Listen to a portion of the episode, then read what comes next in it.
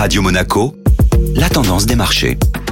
La tendance des marchés avec Société Générale Private Banking. Bonjour Florence Fate. Bonjour Benjamin. Les marchés évoluaient dans le rouge suite au discours de la présidente de la Banque Centrale Européenne. La bourse de New York était en net recul hier alors que les marchés européens ont clôturé en baisse de moins 3% après les annonces de la BCE et le discours de Christine Lagarde. Des deux côtés de l'Atlantique, les marchés actions se sont fait attaquer par le ton plus offensif qu'attendu des banques centrales. Quelles décisions ont été prises? La Banque Centrale Européenne a décidé de relever ses taux de 50 points de base comme largement attendu.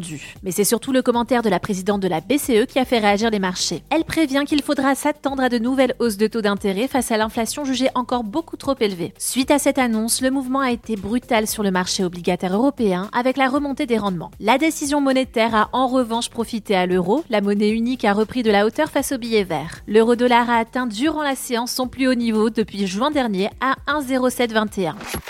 Société Générale Private Banking Monaco vous a présenté la tendance des marchés.